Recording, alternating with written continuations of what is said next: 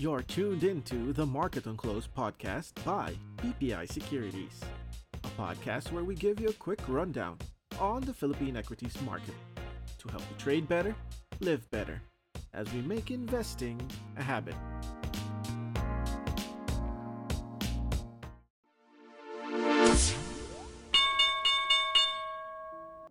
Happy Friday and a happy weekend ahead. Rico po ito from BPI Trade with this week's episode of Market on Close. Before we start off though, I'd like to say to stay safe as the weather has been challenging in a lot of parts of the country.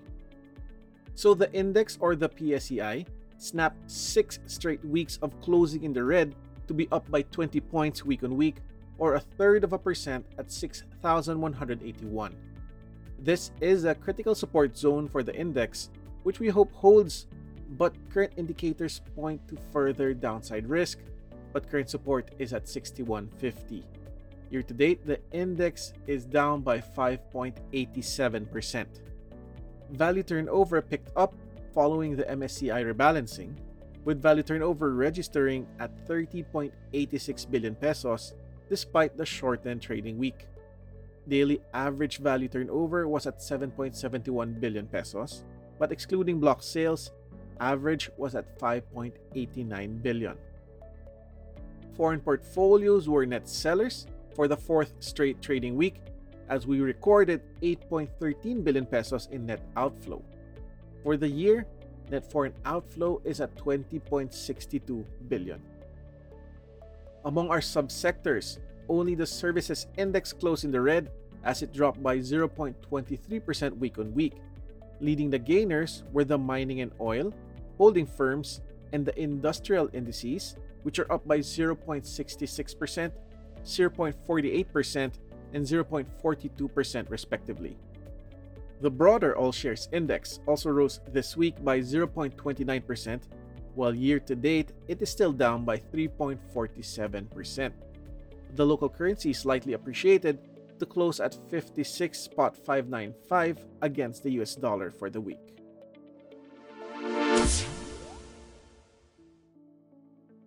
Job openings in the United States dropped to the lowest level in nearly two and a half years as the US labor market slowed, raising expectations that the US Fed will keep rates unchanged. The Job Openings and Labor Turnover Survey, or JOLTS report, from the Labor Department showed that the number of people leaving their jobs dropped, indicating that Americans were less confident in the labor market. Job openings fell by 338,000, while resignations dropped by 253,000. In India, its GDP print for the second quarter of the year settled at 7.8%, which is in line with consensus estimates. This is higher than the 6.1% recorded in the first quarter and is also the fastest pace in four quarters, driven by their strong services sector and government capital expenditure. India's central bank, or the Reserve Bank of India, has set full year growth at 6.5%. Factory output in China, on the other hand, returned to expansion in August, with its PMI rising to 51 last month from the 49.2 recorded in July. This beat forecast pegged at 49.3 and is the highest reading since February. The Bangko Sentral reported that headline inflation in August likely settled within the range of 4.8% to 5.6% amid a sharp increase in rice and fuel prices. This would exceed the central bank's 2 to 4% target band for the 17th straight month and will likely be faster than the 4.7% print in July, which would end six straight months of decelerating inflation. The print is set to be released next week. The national government's budget deficit shrank by almost 45% in July to 47.8 billion pesos. The Bureau of Treasury or the BTR said that the deficit for July declined on the back of 33% growth in revenue collection to 411.7 billion pesos. Tax revenues increased by 23% to 348.5 billion, while non-tax revenues more than doubled to 63.2 billion during the period. State spending on the other hand only grew by 16%.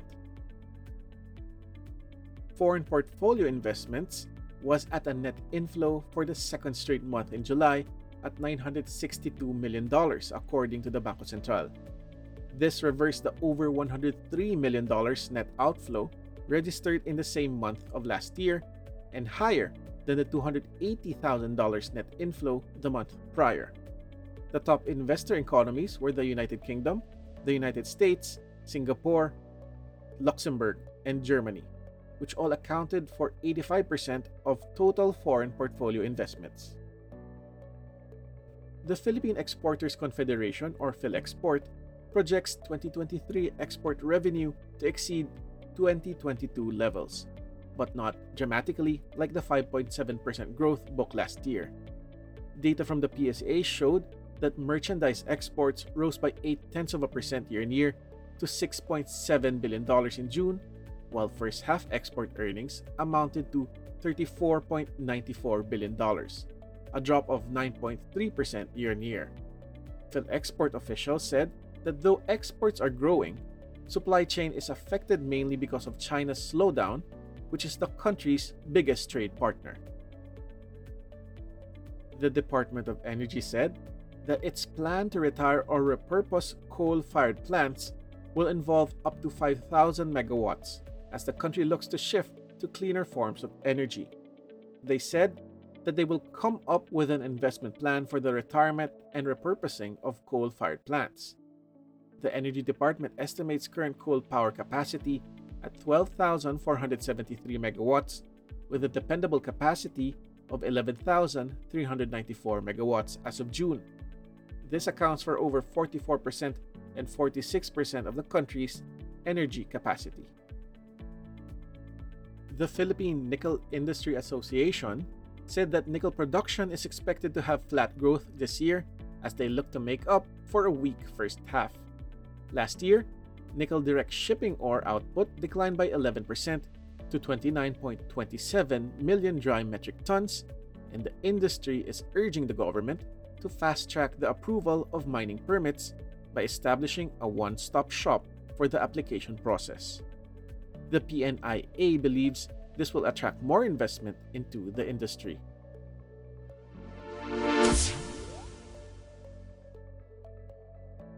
Energy producer Aboitiz Power rolled out its corporate electric vehicle or EV fleet transformation program as it aims to achieve 100% electrification for the fleet of its units by 2040.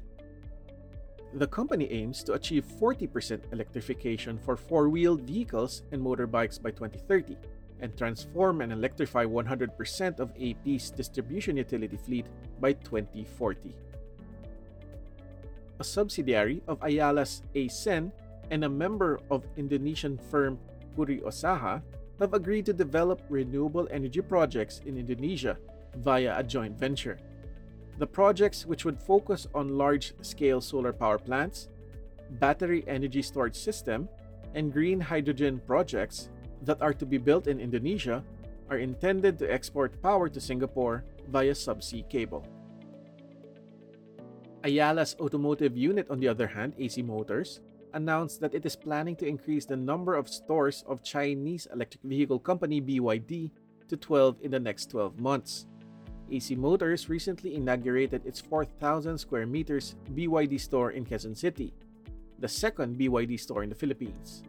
Last month, AC Motors was appointed by BYD as its official distributor in the Philippines through its subsidiary Mobility Access Philippine Ventures.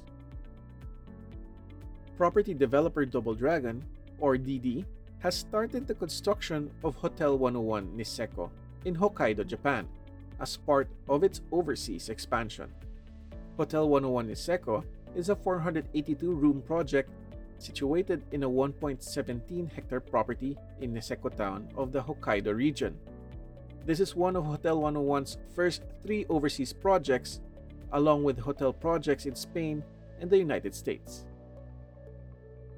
Another listed property developer, Filinvest Land, is bullish about its prospects for the rest of the year and expects profit growth for 2023 as the economy improves.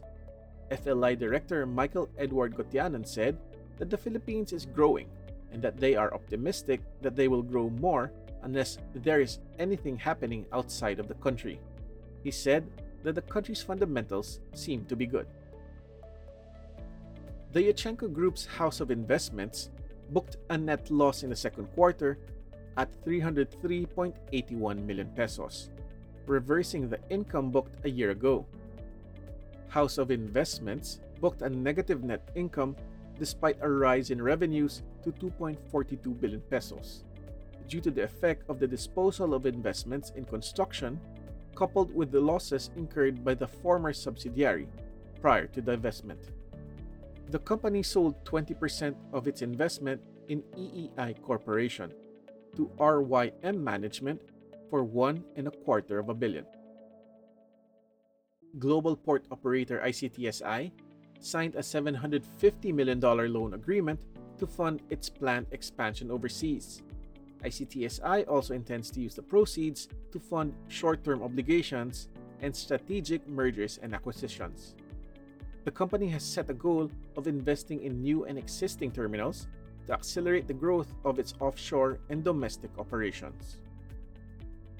Listed quick service food operator Jollibee believes that its Highland coffee can be separately listed on the market, but has a few steps to go according to its CFO, Richard Chong Woo Shin.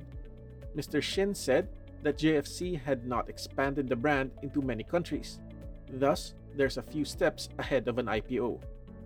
Jollibee currently has around 700 stores of Highland Coffee, with the majority in Vietnam, while the Philippines has around 40 stores that are run by franchisees. JFC owns a controlling interest of Superfoods Group, which owns the brand. PHINMA Corporation's educational arm, PHINMA Education, has tripled its net income for the first half of the year to 307.5 million pesos on the back of higher enrollment figures. The company noted that increase in costs and operating expenses to support the increased enrollment and face-to-face classes were offset by lower credit loss provisions as a result of higher collection efficiencies. PHINMA Education added that it logged a 30% increase in the second semester enrollment compared with the same period last year, which pushed revenues to grow by 52% year on year.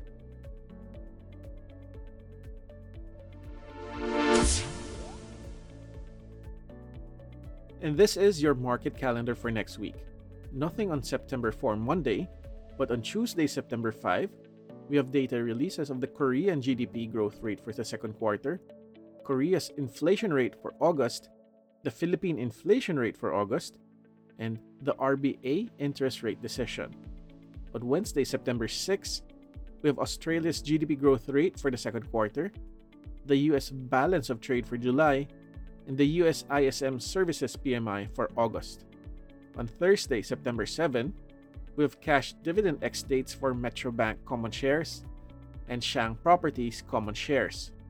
We also have the release of Australia's balance of trade for July, China's balance of trade for August, the Philippine foreign exchange reserves for July, and the US initial jobless claims for September.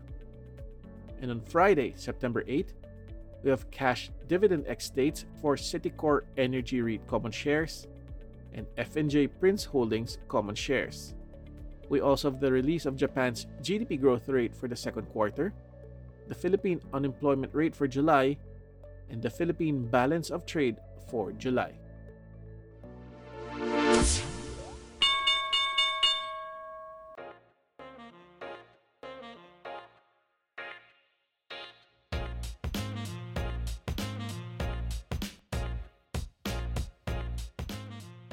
And that's a wrap for today's episode. For more insights and trading ideas, log on to your BPI Trade accounts or open an account today at bpitrade.com.